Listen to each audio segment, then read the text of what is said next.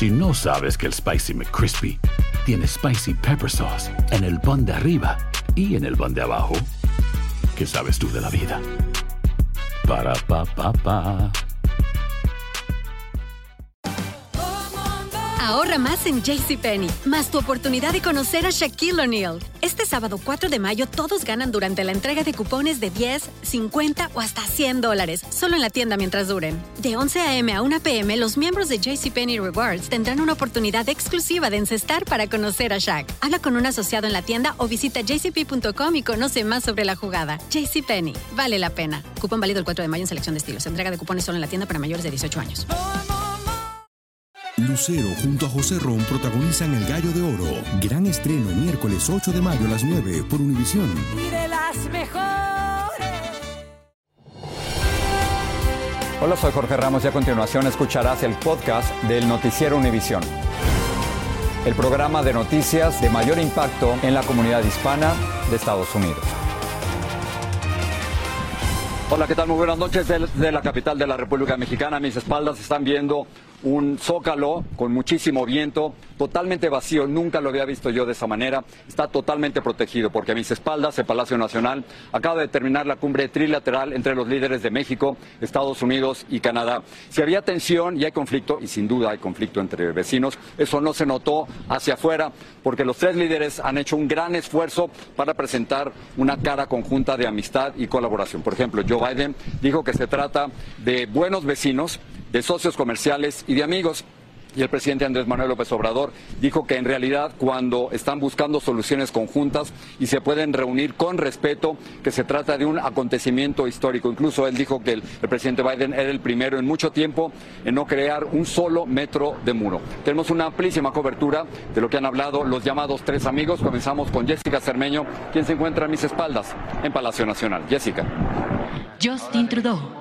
Primer Primero el presidente de México y Beatriz Gutiérrez recibieron en la puerta de honor del Palacio Nacional al primer ministro canadiense Justin Trudeau y a su esposa Sophie Gregoire Trudeau. Luego llegaron el presidente de Estados Unidos y su esposa, Joe y Jill Biden. Ya todos juntos, la foto oficial. Antes los visitantes ya se habían encontrado solos para charlar.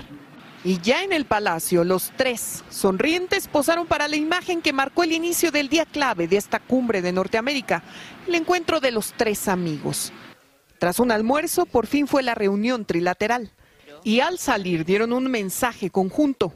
El solo hecho de reunirnos como buenos vecinos, en un ambiente de respeto, para buscar juntos el bienestar de nuestros pueblos, ya es en sí mismo un acontecimiento histórico. Entre los acuerdos alcanzados también está la apertura de un centro para migrantes en Tapachula, en la frontera sur mexicana, para administrar el caos. Y para el presidente Biden, lidiar con el tráfico de fentanilo es una de las principales prioridades. La Casa Blanca ha pedido que México comparte información sobre los químicos utilizados en la manufactura de esta y otras drogas sintéticas para detener su comercio. Y aunque algunas calles de la Ciudad de México fueron escenario de protestas contra el título 42, contra el encarcelamiento de Julián Assange o contra el presidente anfitrión, en la mesa, según el canciller mexicano, las disputas quedaron fuera. Y entre las medidas que anunció el presidente Andrés Manuel López Obrador están la creación de un comité de sustitución de importaciones para que Norteamérica no tenga que comprarle a otras regiones lo que consume. Y además, Jorge, le preguntaron al presidente Biden sobre estos documentos que encontraron en una de sus oficinas. Lo que dice el presidente Biden es el que es el primer sorprendido de que aparecieran estos documentos, que él no tenía eh, no sabía que estaban esos documentos ahí y que justo sus abogados cuando los encontraron hicieron lo que tenían que hacer. Es decir, notificar que estaban esos documentos ahí y que él no ha preguntado, porque así se lo pidieron sus abogados, no ha preguntado de qué se tratan esos documentos porque eso es lo mejor. Pero el presidente Biden asegura que él fue el primero que pidió que se hiciera lo que se tiene que hacer con esos documentos. Jorge. Jessica, muchísimas gracias. Y lo que acaba de informar Jessica es muy importante. Déjenme contarles un poco lo que ocurre. Cuando hubo una conferencia de prensa con los tres líderes de América del Norte, hay grupos de prensa que vienen de cada uno de los países. Llegó la prensa de la Casa Blanca y por supuesto están interesados como nosotros en temas de migración, en temas de comercio, de armas y drogas. Pero la prensa de los Estados Unidos está respondiendo a lo que ocurre en los Estados Unidos, a las preocupaciones de los Estados Unidos. Y en este caso, no había declaraciones todavía de Joe Biden respecto a estos documentos clasificados secretos que se habían encontrado en una de las oficinas cuando él era vicepresidente. Así que de todo esto ha estado investigando Pedro Rojas. En esta oficina del Centro de Penn Biden para Diplomacia ubicada en este edificio de Washington, D.C., se descubrieron cerca de una docena de documentos clasificados el 2 de noviembre de 2022. Fuentes ligadas a la investigación indican que contenían información de inteligencia de Irán, Ucrania y el Reino Unido, que el presidente Biden obtuvo mientras era vicepresidente hasta 2016. Republicanos en el Congreso piden investigación y dicen que se podrían haber violado leyes de seguridad nacional. Va a haber una investigación y las mismas leyes y derechos que aplican en el caso del presidente Trump van a aplicar igualmente para el presidente Biden. La Casa Blanca dijo en un comunicado, desde ese hallazgo, los abogados personales del presidente han cooperado con los archivos nacionales y el Departamento de Justicia en un proceso para asegurar que cualesquiera récords del gobierno de Obama y Biden estén adecuadamente en posesión de los archivos. Durante su visita en México, Biden ha evitado hablar de la investigación. En septiembre de 2022, durante una entrevista con la cadena CBS, Biden criticó al expresidente Trump por haberse llevado documentos clasificados a su residencia de Mar-a-Lago en Florida. ¿Cómo pudo ocurrir eso? ¿Cómo alguien puede ser tan irresponsable? resaltó. Trump dijo en su red social True Social. ¿Cuándo va a hacer el FBI una redada en una de las muchas casas de Joe Biden? Quizás incluso en la Casa Blanca estos documentos definitivamente no fueron desclasificados. El fiscal general de la Nación, Merrick Garland, quien acompaña a Biden en México, deberá determinar si inicia una investigación, luego de que el fiscal John Lausch de Illinois, quien fue designado por Trump, culminó la evaluación inicial de los documentos. Mientras que el descubrimiento ocurrido en el interior de este edificio gana atención nacional, republicanos en el Congreso dicen que seguirán muy de cerca la investigación del Departamento de Justicia. Me pregunto por qué la prensa no hace las mismas interrogantes de cómo un vicepresidente se puede llevar documentos clasificados, así como lo hizo con el expresidente Trump, dijo el líder republicano Steve Scalise. Por ahora no se tiene claro cuándo el fiscal Garland se pronunciará sobre el caso. En Washington, Pedro Rojas, Univisión. Y ahora déjenme regresar brevemente a lo que está ocurriendo aquí en la Ciudad de México con la reunión de los líderes de México, Estados Unidos y Canadá. Y, y déjenme hacerles una pregunta muy honesta, muy abierta. ¿Qué harían ustedes si su hijo o su hija desapareciera? en un momento dado desapareciera, que no supieran qué pasó con ellos. Bueno, hay decenas de miles de mexicanos, de familias que están viviendo precisamente esa situación. Así que cuando algunos de los familiares de estas personas desaparecidas supieron que venía el presidente de los Estados Unidos y el primer ministro de Canadá, lo que han tratado de hacer es de llamar la atención de lo que ellos están viviendo. Y esta mañana tuve la oportunidad de conversar con varios de ellos. Ángel Ramírez, Jesús Reyes, y Leonel Baez, trabajadores en un restaurante, desaparecieron la noche del 29 de noviembre del 2019 en el norte de la Ciudad de México.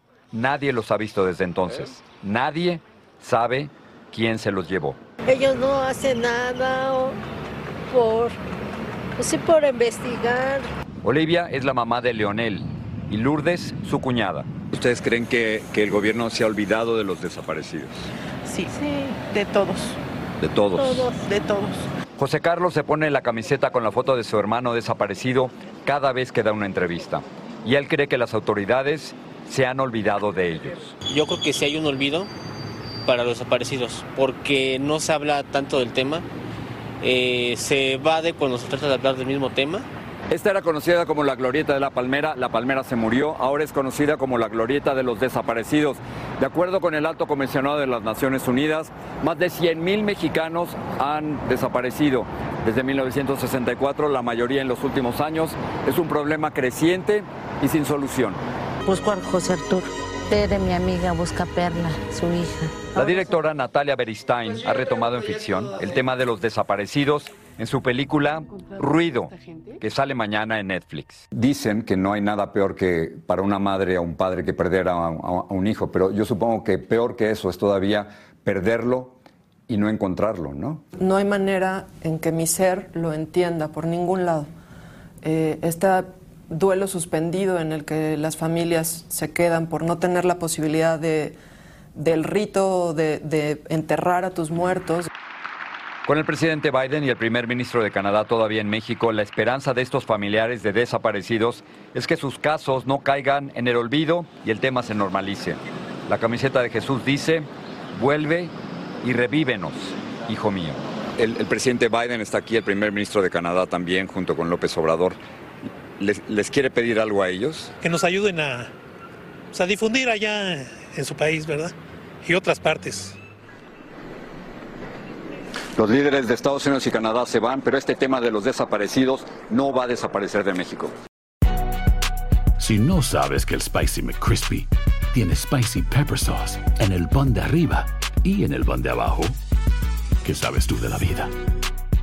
Para, pa, pa, pa.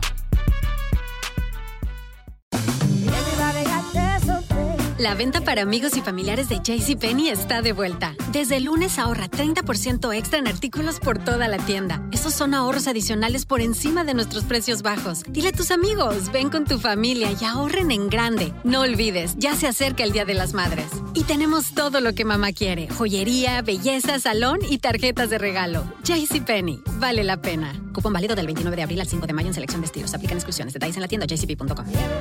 Dicen que traigo la suerte a todo el que está a mi lado. Y esa es mi mala fortuna. Basada en el clásico de Juan Rulfo, llega Univisión, El Gallo de Oro. Supongamos que la caponera puede inclinar la suerte a quien ella quiera. ¿Estás tardando en conquistarla? Con Lucero, José Ron y Plutarco Asa. Este gallo está cambiando la vida. En una historia legendaria de amor y azar. No trates de cambiarme, no lo vas a lograr. El Gallo de Oro, gran estreno miércoles 8 de mayo a las 9 por Univisión. Gracias por seguir con nosotros en el podcast del Noticiero Univisión. Nos vamos directo a California, donde una serie de tormentas ha dejado al menos 17 personas, devastación, inundaciones y miles han tenido que dejar sus hogares en varios condados. Luis Mejid tiene más detalles del caos y la destrucción que han provocado las torrenciales lluvias y los fuertes vientos en ese estado. Un nuevo día, una nueva tormenta azota California. Desde principios de año, el Estado recibe el castigo de la naturaleza, derribando árboles, sumergiendo caminos y provocando peligrosos deslizamientos de tierra. Inundado desde hace días, el agua continúa amenazando este vecindario aquí en Aptos, en el condado de Santa Cruz. El pronóstico de nuevas tormentas solo podría empeorar la situación porque el terreno ya está saturado y simplemente no puede tomar más agua. Pues se siente mal uno porque pues es el patrimonio de uno y perdimos todo. Pocas millas al sur, en Watsonville, Valentín Martínez se quedó sin nada. El agua subió seis pies y tira- tuvimos que tirar todo. Todo tiramos, tiramos sofás, tiramos televisiones, tiramos juegos. Para peor no es la primera vez que le pasa. En los 10 días que lleva el 2023 ya se le inundó la casa dos veces. Y ayer fue, empezó desde las 4 de la mañana, empezó a subir el río.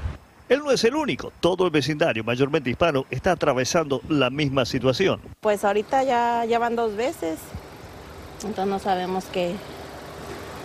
¿Y va a seguir lloviendo? Y va a seguir lloviendo. María Paniagua trata de ponerle al mal tiempo buena cara. Hace unos días, ella y sus niños tuvieron que evacuar la casa. es algo, algo duro para ellos porque pues como ellos nunca han vivido esto, pues es algo... Por momentos, la lluvia da un descanso. Ahí lo estoy secando. Pero Valentín Martínez no ha tenido suficiente tiempo para limpiar los destrozos de la última tormenta. La próxima llegará en apenas horas. En Watsonville, California, Luis Mejía, Univisión. Y hablando justamente de los fenómenos naturales por el clima extremo, estos le han costado a Estados Unidos más de un millón de millones de dólares en los últimos siete años. Lo dice un informe de la Administración Nacional Oceánica y Atmosférica. Solo en el 2022 costó 165 mil millones de dólares, con el huracán Ian como el evento meteorológico más costoso del año. Pero lo más doloroso, lo que no se puede reemplazar, son las vidas humanas. Estos fenómenos causaron más de 5 mil muertes en los últimos siete años. El Departamento de Transporte le envió a la aerolínea Southwest miles de quejas de clientes por los vuelos cancelados durante los días festivos y le dio 60 días para responder. Southwest canceló más de 16 mil vuelos entre el 21 y el 31 de diciembre. La mayoría de las quejas son porque la aerolínea no cumplió con su compromiso de reembolsarle el dinero a los clientes. Miles de enfermeros y enfermeras de los dos hospitales más grandes de Nueva York cumplieron hoy su segundo día en huelga. Exigen aumento de salarios, contratación de más personal y mejoras en las condiciones de trabajo. Hasta el momento las negociaciones con las empresas no han dado resultados. Desde Nueva York, Blanca Rosa Vilches nos dice qué medidas se tomaron para que la huelga no afecte a los pacientes. Cuéntanos, Blanca Rosa. Ilia, muy buenas noches. Para que tengas una idea, desde el mes de septiembre se han empezado estas reuniones entre los hospitales y los representantes del sindicato. Son 60 reuniones que no han logrado obtener resultados. Hay que recordar que estos son los dos últimos hospitales de un grupo de 12 hospitales eh, privados que han estado negociando con sus respectivas administraciones. Y estos dos, Mount Sinai y el Montefiore en el Bronx, son los dos únicos que todavía no han logrado negociar eh, sus demandas laborales. Básicamente, además de un incentivo económico, han obtenido solamente el 19%, los otros hospitales obtuvieron el 25% de aumento, pero además lo que están pidiendo específicamente es eh, también tener mucho más personal. Antes solamente tenían dos personas, eh, dos enfermeros por, un, por cada piso y ahora solamente tienen uno. Por supuesto que las conversaciones van a continuar esta noche. Ilia, regreso contigo gracias por tu información, eh, Blanca Rosa. Vamos a cambiar de tema para hablar de uno muy importante para los padres. La edad promedio en que los niños han estado expuestos a la pornografía es 12 años, así como lo oye, 12 años. Un 15% de los menores vio pornografía a los 10 años. La encuesta se realizó a más de 300 a, a más de 1.300 adolescentes entre los 17 y los 13 años. Esa es la realidad, pero ahora, ¿cómo podemos protegerlos y cómo podemos hablarles a los niños sobre este tema?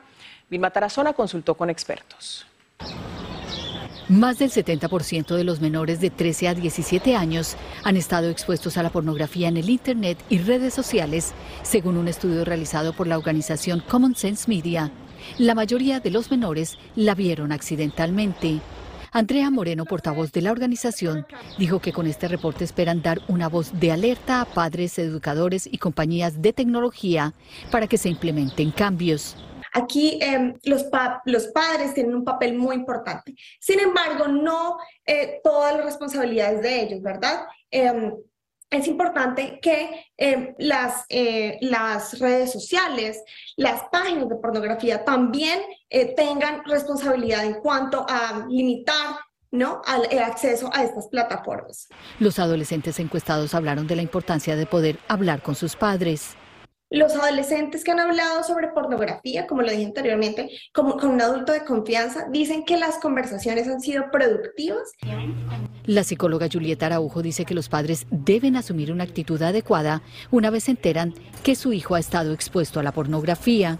La actitud de los padres tiene que ser muy calmada. Si nosotros nos sentimos ansiosos o fuera de control cuando nos enteramos de que el niño ha visto pornografía, el niño va a ver esto de una manera traumática, de una manera de que esto es un tabú. Araujo también aconseja cuál es la mejor forma de hablar con sus hijos en estos casos. Pero decirle, oí de que habías eh, visto pornografía, quiero que te sientas confiado de hablar conmigo sobre esto ¿Cómo te sentiste al ver esto? ¿Qué preguntas tienes? ¿Qué, dudas? ¿Qué pensamientos estás teniendo sobre esto? Y puedes clarificar como madre cualquier tipo de pregunta y duda. A los padres de familia les preocupa la situación. En el Internet uno encuentra muchas cosas y si no tiene control de los padres, pueden meterse en cosas que no deberían estar mirando a la edad corta que ellos tienen. Expertos en tecnología dicen que hay diversas aplicaciones que los padres pueden utilizar para ayudar a bloquear la pornografía en los dispositivos que usan sus hijos. En Miami, Florida, Vilma Tarazona, Univisión. Continuamos desde la Ciudad de México hablando de la reunión de los líderes de México, Estados Unidos y Canadá. Este show, por llamarlo de alguna manera, se lo robaron las primeras damas y en particular las doctoras Me refiero realmente a las doctoras, no médicas, por supuesto, pero me refiero a que tanto Jill Biden, la esposa del presidente Biden, como Beatriz Gutiérrez, la esposa de Andrés Manuel López Obrador, las dos tienen doctorados. Alejandro Madrigal las estuvo siguiendo. Fue el abrazo entre dos países propiciado por las primeras damas, especialmente por Jill Biden, cuando tomó a todos del brazo e hizo que se fundieran en este fraterno gesto.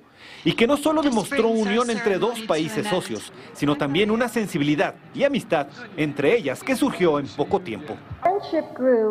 Nuestra amistad creció desde ese amor puro, y ayer que vi a Beatriz fue como reunirme con una vieja amiga.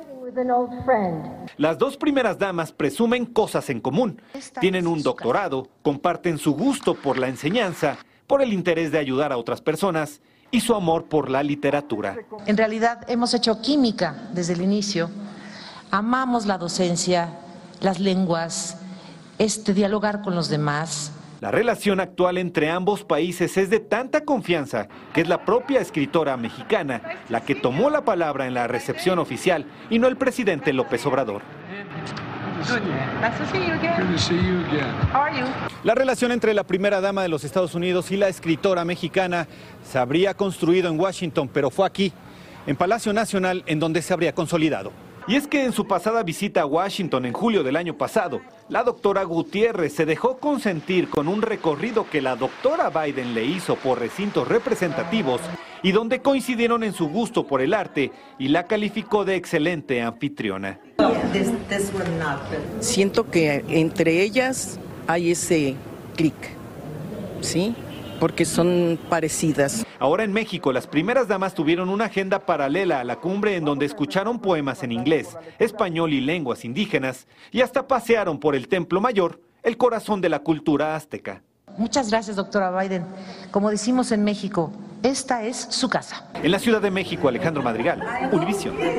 Así terminamos con esta cobertura de los líderes de América del Norte. A veces los vecinos eh, se aguantan y otras veces se dan abrazos. Y esta es sin duda una reunión que terminó con abrazos. Con esto nos vamos desde la Ciudad de México. Gracias, buenas noches, Cilia. Muy buenas noches. Muy buenas noches para ti, Jorge. Gracias a ustedes todos por el favor de su atención. Así termina el episodio de hoy del podcast del Noticiero Univisión. Como siempre, gracias por escucharnos.